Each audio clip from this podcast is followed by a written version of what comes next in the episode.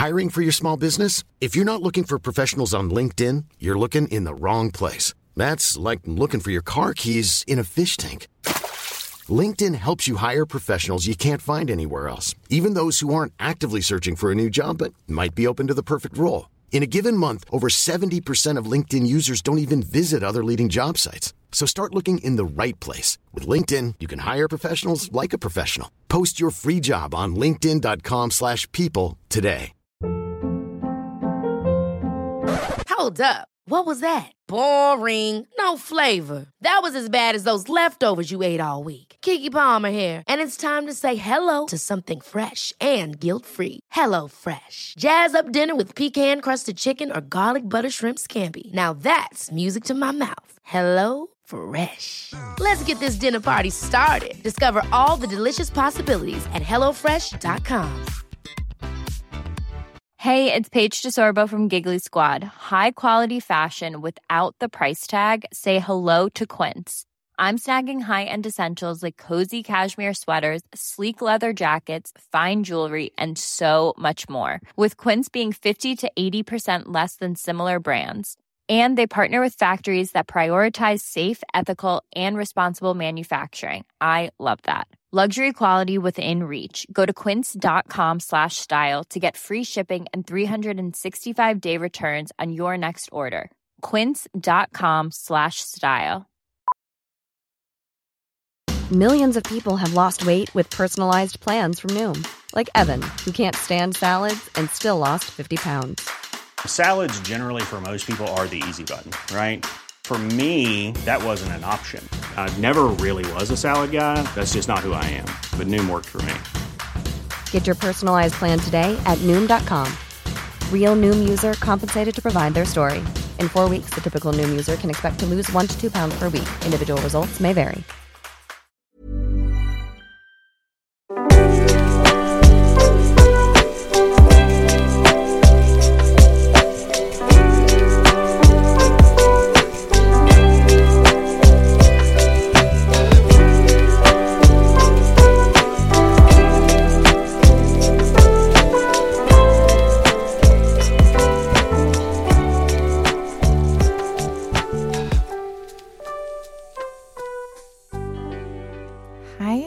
Velkommen til en ny episode, en solo-episode, som i dag er en lille Q&A. Jeg lavede for nylig en Q&A på Instagram, hvor at jeg gav jer lov til at stille spørgsmål til den her solomor-rejse, og jeg har taget tre af dem med i dag. Jeg har udvalgt, som jeg tror var dem, der sådan på den ene eller den anden variant gik mest igen, og som jeg også kunne forestille mig, de fleste er mest nysgerrig på. Så øhm, dem vil jeg besvare i dag, og øh, så vil jeg bare sige igen tusind tak for en masse god feedback på Motivation Podcast, og på det, at jeg har delt ud af den her rejse i den her dagbogsform, som, øhm, som der er mange, der har fundet interessant, inspirerende, lærerigt osv. Øhm, det er jeg rigtig glad for, at det kan bruges, og øhm, at der også er flere, der nævner det her med, at de er på samme rejse selv, og selv har haft svært ved at finde en podcast, der ligesom havde den her indgangsvinkel, hvor at det ikke er sådan en plan B, eller sådan en trist ting, men at det faktisk har været et aktivt og powerfult valg af, hvordan de gerne vil have, øhm, at deres familiestruktur skulle skabes.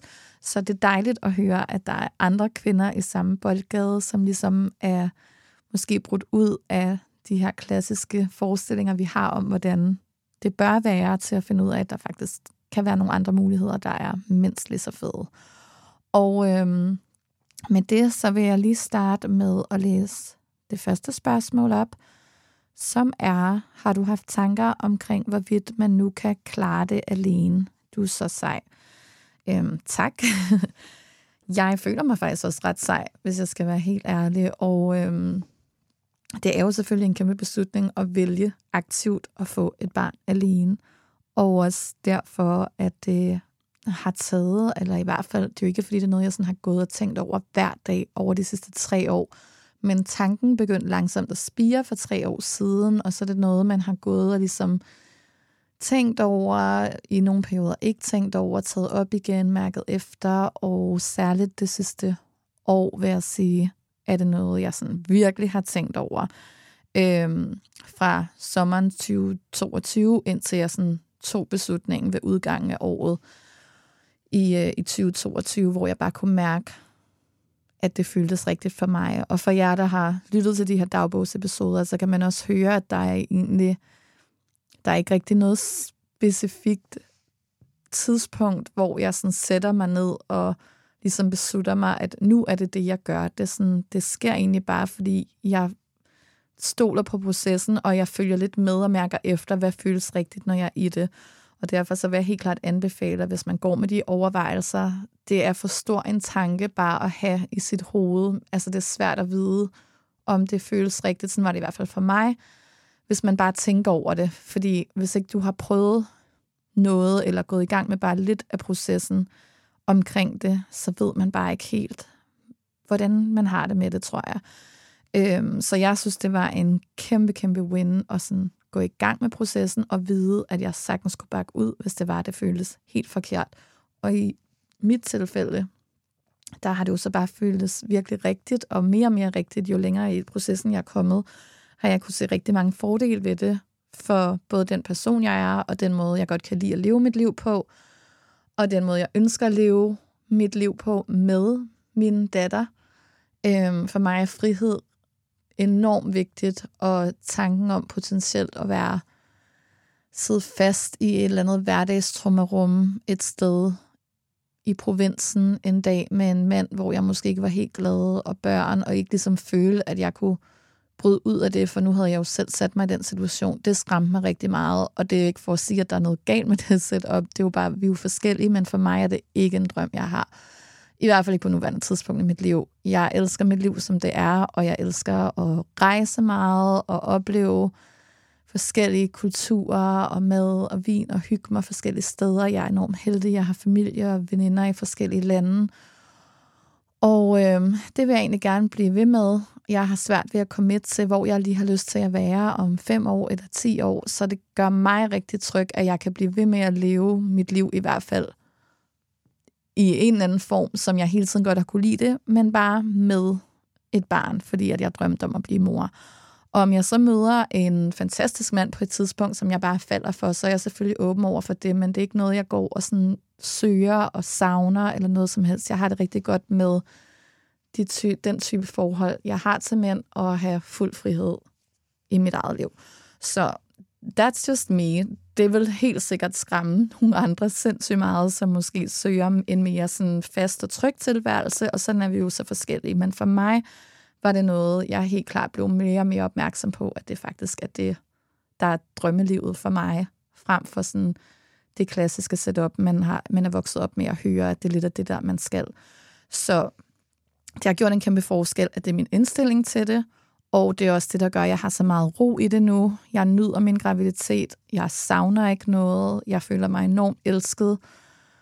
Øh, får masser af opmærksomhed og interesse, og har folk omkring mig, og øh, det, det er bare det er ligesom det skulle være. Så jeg hviler rigtig meget i min beslutning, og det føles helt rigtigt for mig, og det gør også, at jeg ikke synes, at det på nogen måde er svært faktisk.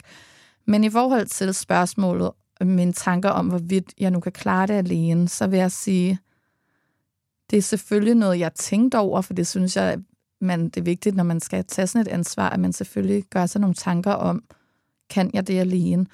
Men det var noget, jeg meget hurtigt ligesom var sådan, ja, selvfølgelig kan jeg det videre. Hvad er den næste ting, jeg skal tænke over? Og øhm, jeg tror, at grunden til, at jeg har det sådan, er fordi, at jeg ved, at jeg for det første er et ansvarsfuldt øh, menneske. Det føles meget naturligt for mig at få børn. Jeg har altid drømt om at være mor. Så jeg sådan har svært ved at forestille mig et liv uden børn. Så jeg tror, at det helt klart er sådan the main thing.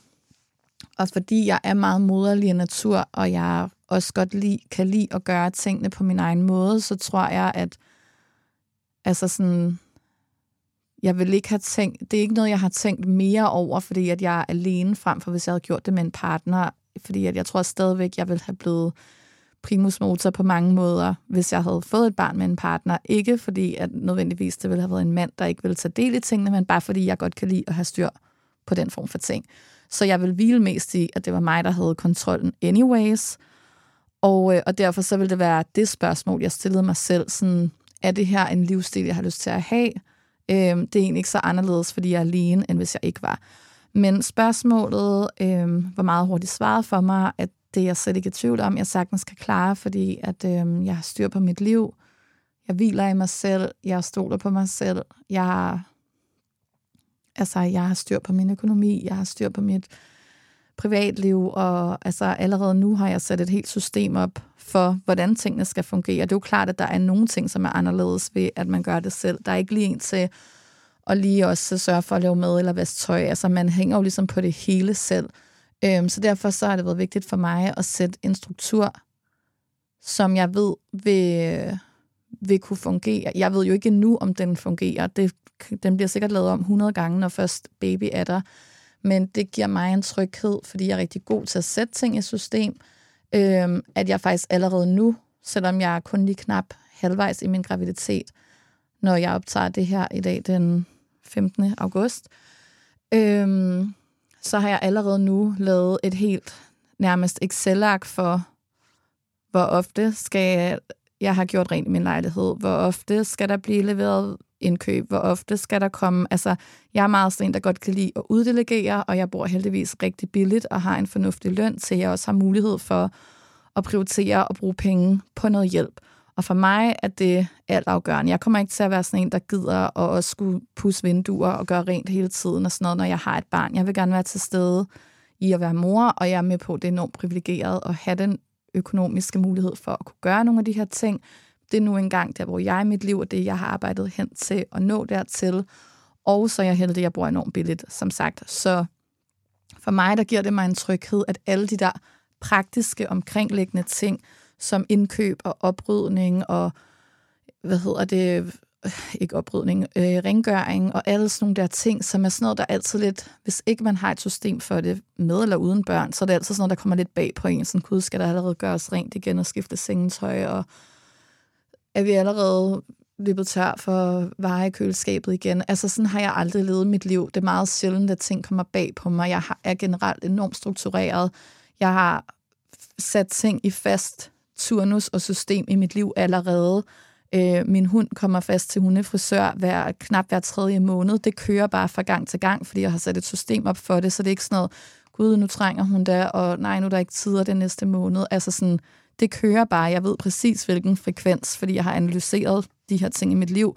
Jeg ved præcis, hvor lang tid der går, før tingene skal gøres igen. Så allerede nu er mit liv sat op sådan. Det er klart, når der kommer en baby, bliver der endnu flere ting, så nu har jeg prøvet på forhånd med de ting, jeg ved, og jeg har sådan samlet lidt til mig fra veninder, hvad der sådan er anderledes og brug for behov for, har jeg allerede lavet en idé til et system, som jeg tænker kunne være et setup, når baby kommer.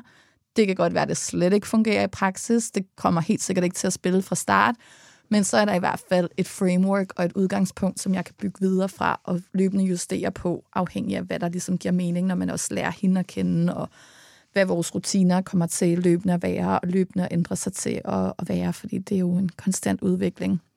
Men jeg tror, det er en rigtig god idé at gøre, ligegyldigt om man skal være solomor, eller bare man skal være forældre i det hele taget, at man prøver at sætte sit liv i struktur med alle sådan nogle her ting, så det ikke kommer bag på en, fordi det er der, hvor det også skal blive til sådan en ekstra stresset mental load, er fordi de her ting kommer bag på en, og man ikke er er hit og ved. Jeg er stor, det er meget sjældent, at jeg får den der følelse af sådan, gud, nu skal det her også gøres igen.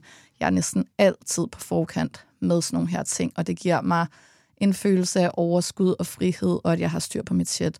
Så derfor så er jeg heller ikke bekymret for, at det ikke øh, vil fungere med en baby, fordi at det er noget, jeg er ret stærkt til i forvejen.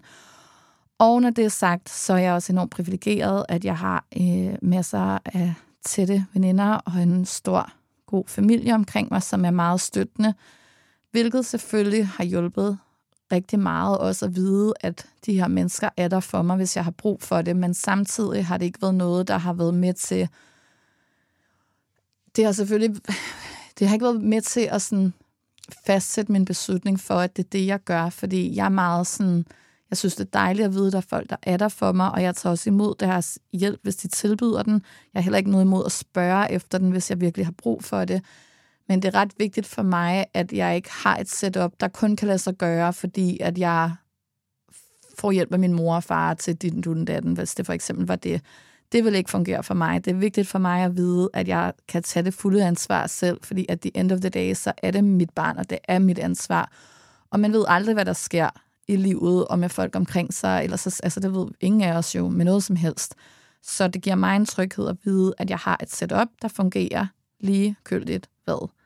Øhm, at det så er kæmpe bonus at også have mennesker, som der kan aflaste en en gang imellem og hjælpe til med nogle ting. Altså det bliver bare sådan, det bliver bare kæmpe win hver gang det sker, men det er ikke noget, jeg kommer til at forvente, og dermed vil jeg heller ikke kunne blive skuffet, hvis det pludselig ikke sker, fordi det er ikke det, jeg ligesom har regnet med. Men når det sker, hvilket jeg er helt sikker på, det vil, så vil jeg jo bare være sådan, gud, hvor dejligt, ej, hvor jeg er heldig, jeg har den her fantastiske familie, der lige gør de her ting for mig. Så det er da selvfølgelig et kæmpe, kæmpe plus, men det er bare for at sige, det er ikke det, der ligesom er det afgørende for mig. Jeg tror, det har været en stor hjælp for mig i forhold til, at det ikke føles ensomt, fordi det var det, der var min største frygt, inden jeg gik i gang.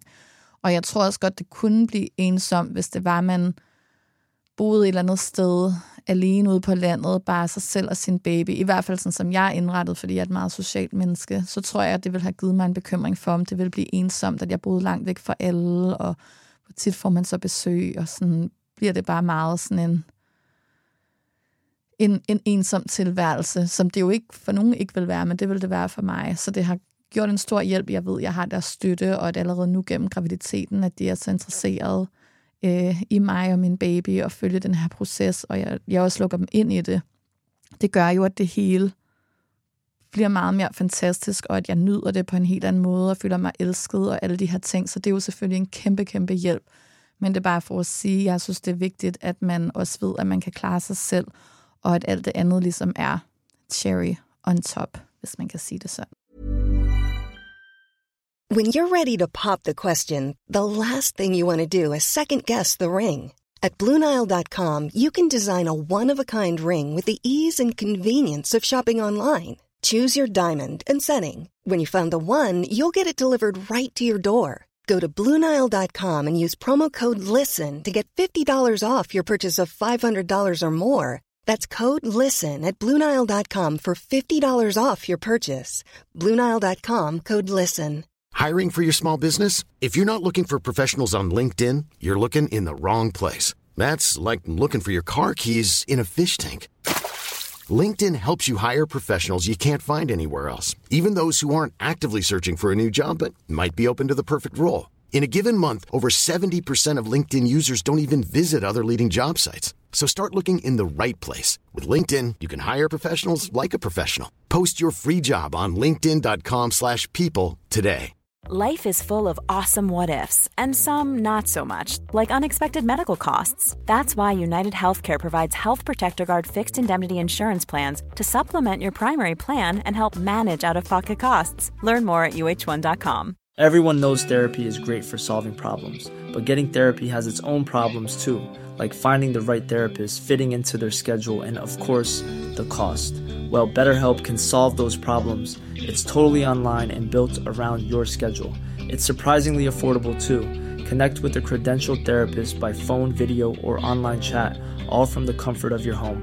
Visit betterhelp.com to learn more and save 10% on your first month. That's BetterHelp, H E L P. Det næste spørgsmål er fra en lytter, der skriver, Hej Therese, tillykke med graviditeten. Jeg har lyttet til din nye podcast, men er ikke stødt på, at du snakker om, om donoren er anonym, og hvilke tanker du gør dig om, hvis din datter en dag vil møde ham. Øhm, det er jo et rigtig godt spørgsmål, som jeg egentlig huskede som om, at jeg havde i tale sat i en af de her dagbogsepisoder, men det kan godt være, at jeg husker forkert, eller ikke er gået helt i dybden med det, så det vil jeg selvfølgelig gerne svare på. Øhm, jeg har personligt valgt en åben donor, som er øh, det, som det betyder, det er, at min datter, hvis hun har lyst, kan få hans kontaktoplysninger, når hun fylder 18. Og øh, så kan hun gøre med det, hvad hun vil. Og øh, det har jeg egentlig valgt, fordi at jeg har lyst til, og det er det bare min historie, jeg kender også nogen, der har valgt anderledes af andre årsager. Jeg respekterer, hvad holdningen måtte være. Grunden til, at øh, jeg har valgt en åben donor, er fordi, for det første, fordi jeg virkelig godt kunne lide den her donor. Der var bare alt ved ham, gav mig bare sådan en god og tryg følelse. Han virkede bare som en virkelig nice fyr, som altså sådan... Jeg føler, at han vil være typen, der lyser et hvert rum op, og er den sjove fyr til festen, og der var bare rigtig mange ting ved ham, jeg kunne relatere til, og hvor jeg følte, ham og jeg, vi ville klikke, hvis vi mødte hinanden. Øhm, og derfor selvfølgelig også, at vi ville kunne skabe en god lille baby sammen.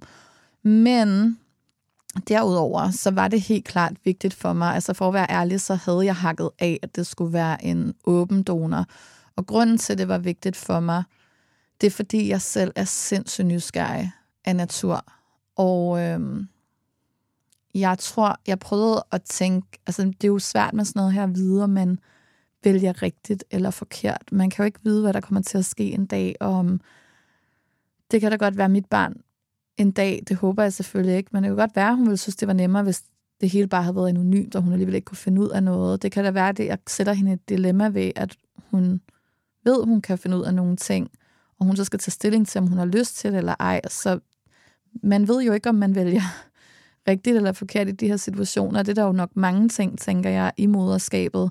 Der er mange valg, man skal tage på sine børns vegne i det hele taget, når de er små, hvor de selvfølgelig kan komme tilbage, når de bliver større og føle, at man har gjort det forkerte. Men jeg synes, det eneste, man kan gøre, det er jo at vælge efter, hvad man selv synes er det, der føles bedst og det mest rigtige, og, og så håbe, at de synes det samme, og hvis ikke, må man jo tage den snak en dag. Øhm, jeg gør i hvert fald alt af kærlighed, det tænker jeg alle mødre og fædre for den sags skyld gør, til deres børn, og grunden til, at jeg valgte en åben donor, det er, fordi jeg prøvede så godt jeg kunne at sætte mig i hendes sted og tænke, hvis det var mig selv, der, der øh, vidste, jeg havde en donor, så tror jeg bare, at hvis jeg havde fået at vide af mine forældre, at jeg, havde, at jeg faktisk havde en donor, men de ikke vidste rigtig særlig meget om ham, og at jeg heller aldrig ville kunne finde ud af noget som helst, så tror jeg, at det vil gøre mig sindssygt nysgerrig. Altså mere nysgerrig, end det ville gøre, hvis jeg ligesom vidste, jeg havde adgang til de ting, hvor hvis jeg vidste, at sådan, jamen, du har en donor, og øhm, du kan få hans kontaktinfo, hvis du er interesseret og finde ud af mere om ham, så er jeg ikke sikker på, at jeg vil have behov. Det kan selvfølgelig godt være, at behovet vil opstå, men så vil jeg rent faktisk have mulighed for at få svar. Øhm, men jeg tror bare, det vil blive mere nærmest interessant, hvis det var sådan et mystificeret på en eller anden måde. Øhm, og det er jo bare, fordi jeg taler ud fra, at jeg selv er sådan en sindssygt nysgerrigt menneske. så jeg tror, for mig vil jeg foretrække, hvis jeg havde haft en donor, at det var en åben donor. Men det er også en stor beslutning, fordi hvis det så er, at man føler behovet for det, så kan man jo ende med at blive... Jeg ved ikke, hvad ens forventning vil være, fordi det er en donor, det er ikke en far, men det, barnet kan jo også øh, han interesse i at, at møde ham, og så blive sindssygt skuffet over, at han var en helt anden type, end de lige havde forestillet sig, eller hvad det nu kan være. Så det er jo så svært lige, hvad der er det rigtige i det her. Øh, for mig har det føles trygt at vælge en åben donor. Øh, men jeg vil sige, når det er sagt, så sådan som vores verden ser ud i dag, så, Øh, så tror jeg, at hvis man er et donorbarn, og man har interesse i at finde ud af noget om sin donor, eller donorsøskende, eller andet en dag, så hvad end donor var åben eller lukket, så tror jeg, man kan finde frem til det rimelig nemt, fordi der er så mange muligheder i dag med DNA-testing og online portaler, hvor at, altså, hvis det virkelig var et behov, så kan det godt være, at jamen, den anonyme donor, man havde, så øh, har hans søster måske lagt sin DNA ind på sådan en platform på et tidspunkt. Altså jeg tror rigtig nemt, man kan finde frem til mennesker i dag via DNA, hvis man virkelig vil. Men selvfølgelig, hvis man rigtig gerne vil, vil møde en donor, og han er lukket, så er han jo ikke højst sandsynligt ikke åben over for at tage en form for snak med, med det barn, så vil han gerne være ude af det, så der kan selvfølgelig være noget der. Men jeg tror, jeg tror måske ikke, at det er helt så sort-hvidt, og om det lige er det ene eller det andet, som det var engang. Men nu skulle man jo så tage et valg derinde, og, og for mig gav det god mening, at det var ham her, og at han var åben, og jeg synes, det gør, at han har gjort sig nogle overvejelser om, at han, at han ja, også er et godt og åbent menneske, som vil have interesse i at besvare spørgsmål, de her børn en dag måtte have til ham. Jeg tror, så vidt jeg har forstået, så det, som en donor ligesom committer sig til ved at være åben, det er, at de kan få udleveret hans informationer, når de bliver 18, hvis de har lyst til det. Og, øhm, og at han så er villig til at ligesom... Jeg ved ikke, om det er et enkelt møde eller telefonsnak, eller hvad det er. Det kommer nok også an på, hvor, hvor donor lige bor i verden og sådan noget. Men de, de er i hvert fald åbne over for at svare nogle spørgsmål, men det betyder jo ikke, at det nødvendigvis skal blive til en relation, hvor at de sådan skal være i kontakt hele tiden. Men man, man har, får ligesom en eller anden form for idé om, at de gerne vil svare nogle spørgsmål, hvis barnet skulle have det, når de blev større. Og det kan jeg godt lide tanken om personligt selv. Øhm, men igen, jeg tror bare, det vigtigste er, at man gør det, der føles rigtigt for en selv. Nu havde vi lige min lille søster i gåsøjen, Malene, på, øh, på besøg som gæst i en episode for nylig, som talte om hende og, og hendes kone og deres to børn, og, og hvordan de har en, øh, den samme donor, og deres valg om at vælge ende med at vælge en lukket donor, på trods af, at de egentlig også gik ind til det med samme tanke som mig, med en åben donor. Men der kan bare ske noget, når man så nogle gange falder over de her profiler, og nu ved jeg, har jeg set rigtig meget om deres donor, og det han ligesom skrev i det her brev og hans profil, og jeg kan godt forstå, at de endte med at vælge ham, selvom han var lukket, på trods af, at de egentlig søgte en, der var åben, fordi der var bare noget ved den måde, han havde formuleret sig på, og de tanker, han havde gjort sig også om, hvorfor han var en lukket donor, som bare var super, super fint og sådan meget velovervejet. Så igen, jeg tror også bare, det virkelig kommer an på, hvem man sidder og ligesom kigger på i sidste ende. Man kan ikke undgå at sådan falde en lille smule for den her donor, eller føle enten en tryghed eller sådan en total utryghed. Det er meget blandet derinde, så jeg tror, man kan sådan lidt mærke, altså faldet for i gåseøjne, skal det lige siges, ikke? men det er jo ikke nogen, man nogensinde har mødt. Men jeg, jeg kan høre fra andre, der har gået igennem det, at de har det på samme måde, og det er sådan, der bare nogen, hvor du kan mærke en eller anden vibe og connection gennem den måde, de skriver på, og det er sådan, de står for, hvor man er sådan, det er det, der betyder mere, end egentlig om det så lige er det ene eller det andet. Øhm, så jeg synes, det er vigtigt at respektere alles valg. Alle har deres egen måde at se det på, og deres egen historie. Nu blev jeg så stillet spørgsmålet for mig. Der var jeg rigtig glad for, at jeg faldt over ham her, at det føltes bare så rigtigt, at det skulle være ham. Og så var jeg også glad for, at han også var åben, fordi så er det sådan, så er det i hvert fald afmystificeret, hvis det er, at hun en dag har spørgsmål, eller har brug for at vide nogle ting, så vil jeg ikke være den, der har taget den beslutning på hendes vegne, at sådan, det kan du bare aldrig finde ud af. Øhm, og det er sådan, ja, det har egentlig været mine overvejelser. Det, øh, det kunne være sindssygt interessant. Det har, tror jeg også, jeg har nævnt i en tidligere episode, at have en sæddonor med på et tidspunkt.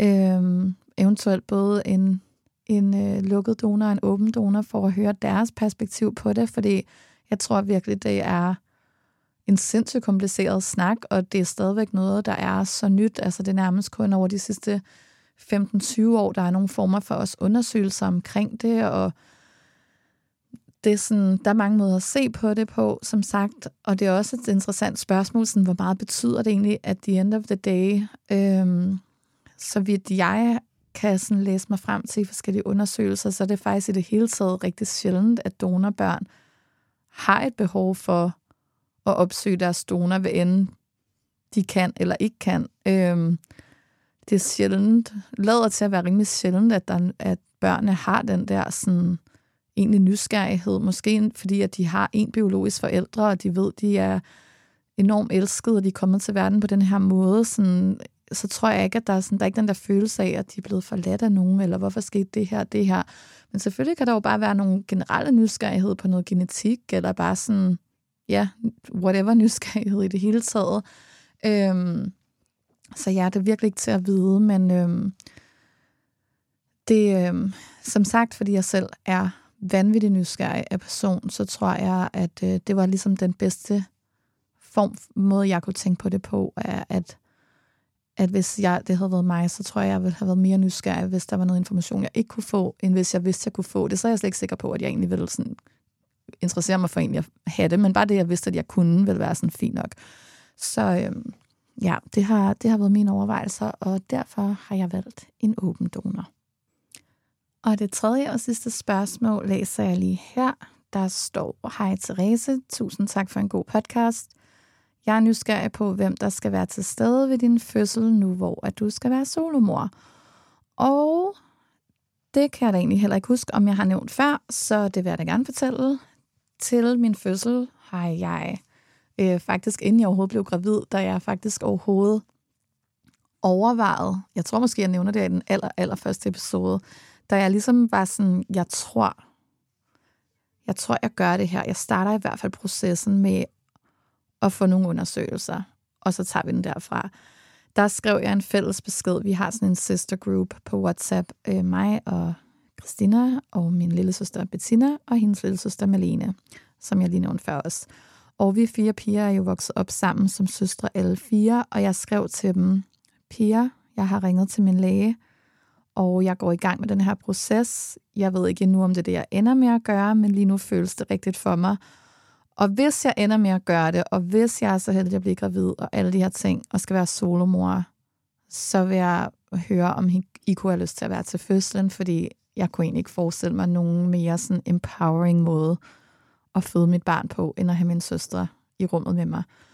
Og øhm, det vil de heldigvis rigtig gerne, så det er de tre piger, der skal være til stede, hvis det kan lade sig gøre.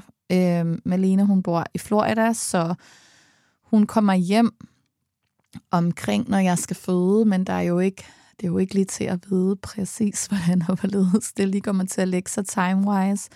Øhm, så vi skal lige have lavet en plan her i løbet af efteråret for, hvilken dag hun skal flyve hjem på, for at vi måske og forhåbentlig kan sørge for, at det kommer til at passe. Øhm, og det vil jo være bare et kæmpe sats. Men om ikke andet, hvis, hvis ikke det ender med at passe, og hvis det ender med, øh, at jeg føder før hun kommer hjem, så er jeg i hvert fald bare glad for, at hun kommer hjem og møder baby. Øhm, hendes lille niese. Så sådan, vi vil i hvert fald hellere lægge hendes fly hjem lidt for sent end lidt for tidligt, sådan, så vi i hvert fald ikke risikerer, at hun kommer hjem, og jeg ikke har født, og hun så skal flyve tilbage, og jeg stadigvæk ikke har født. Så sådan hellere, at det bliver lagt lidt senere, og vi ved, at hun i hvert fald er hjemme efter de der to uger over øh, terminstatus, så vi ved, at hun om ikke andet kan møde sin niece, og der er en grund til, at hun kommer hjem. Øhm, andet end det selvfølgelig er hyggeligt, at hun kan se sin familie, men øhm, det, det, det må vi se, om det rent faktisk kommer til at flaske sig, at det hele passer sådan, så hun også kan være med til fødslen. Men hvis det kommer til at passe sådan, så er det de tre piger, og så kan de jo selvfølgelig, der er jo ikke nogen, der siger, at de skal være der inden alle sammen samtidig gennem det hele. Det kan jo blive en lang affære, men så kan de måske skiftes lidt, og, øh, og alle tre i hvert fald være tæt på, når hun ser ude. Så øh, det er tanken og drømmen, og igen, jeg er rimelig loose med sådan nogle ting. Jeg, jeg kan godt lide at selvfølgelig have en plan for det, men altså, jeg er også meget opmærksom på, at alt kan ske i sådan nogle situationer. Man ved aldrig, hvornår man pludselig skal føde, og alle de der ting. Så, altså, så længe jeg bare ved, en af dem vil kunne slå til, så er det også fint nok. Men altså, kæmpe drøm, hvis de ender med alle tre at være der, så vil det bare være fantastisk. Og i det hele taget, så er det meget min indgangsvinkel med hele det her fødselssnak, at jeg kommer selvfølgelig til at forberede mig øh, sådan forholdsvis godt og have en idé om, hvad, hvad der kan ske, og hvad mine rettigheder er især, og hvor, hvad min holdning er til, om jeg vil det ene eller det andet.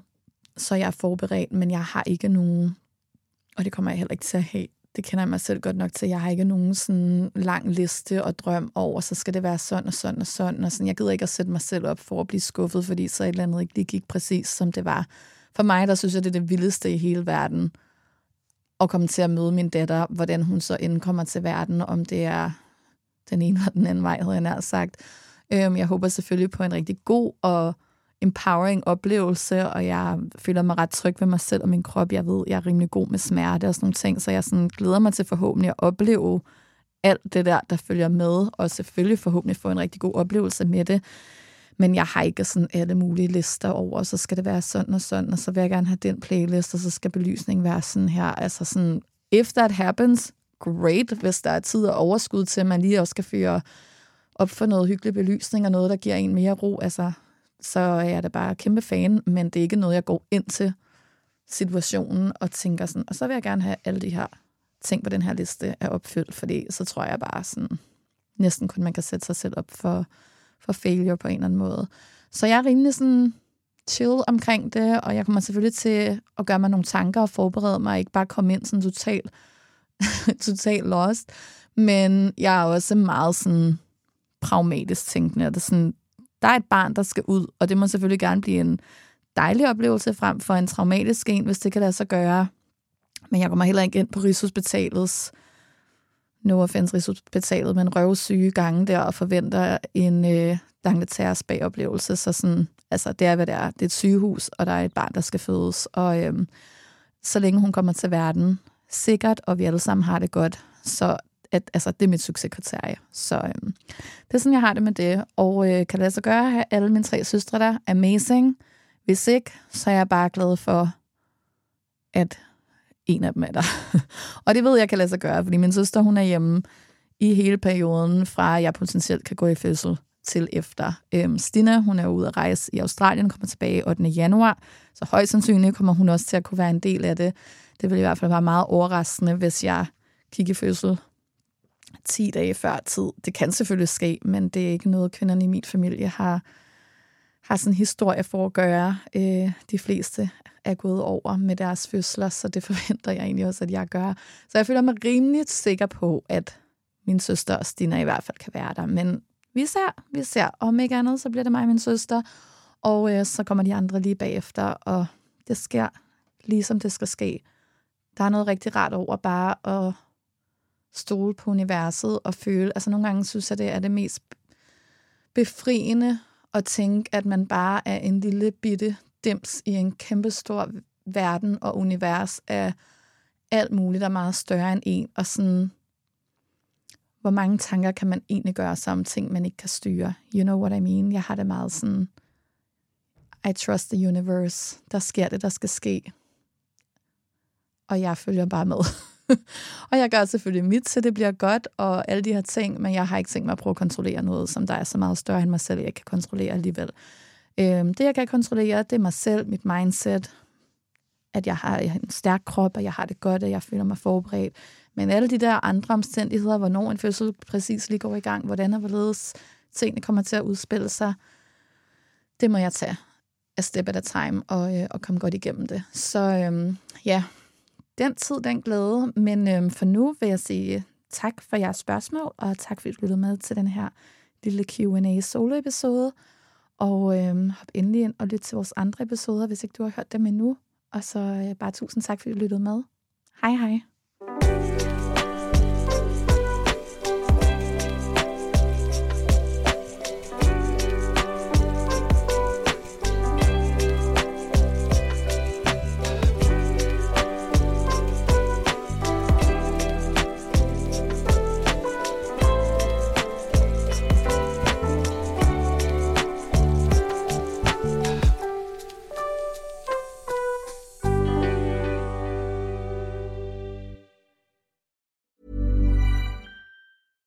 Catch yourself eating the same flavorless dinner three days in a row? Dreaming of something better? Well, HelloFresh is your guilt-free dream come true, baby. It's me, Kiki Palmer. Let's wake up those taste buds with hot, juicy pecan-crusted chicken or garlic butter shrimp scampi. Mm. Hello Fresh. Stop dreaming of all the delicious possibilities and dig in at HelloFresh.com. Let's get this dinner party started. Hi, I'm Daniel, founder of Pretty Litter. Did you know cats tend to hide symptoms of sickness and pain? I learned this the hard way after losing my cat, Gingy. So I created Pretty Litter, a health monitoring litter that helps detect early signs of illness by changing colors, saving you money and potentially your cat's life. Pretty Litter is veterinarian developed, and it's the easiest way to keep tabs on your fur baby's health right at home. Go to prettylitter.com and use code ACAST for 20% off your first order and a free cat toy. Terms and conditions apply. See site for details. Planning for your next trip? Elevate your travel style with Quince. Quince has all the jet setting essentials you'll want for your next getaway, like European linen premium luggage options, buttery soft Italian leather bags, and so much more. And is all priced at 50 to 80% less than similar brands. Plus, Quince only works with factories that use safe and ethical manufacturing practices. Pack your bags with high-quality essentials you'll be wearing for vacations to come with Quince. Go to quince.com/pack for free shipping and 365-day returns. Imagine the softest sheets you've ever felt. Now imagine them getting even softer over time. That's what you'll feel with Bowl and Branch's organic cotton sheets. In a recent customer survey, 96% replied that Bowl and Branch sheets get softer with every wash. Start getting your best night's sleep in these sheets that get softer and softer for years to come. Try their sheets with a 30-night guarantee. Plus, get 15% off your first order at bowlandbranch.com. Code BUTTERY. Exclusions apply. See site for details.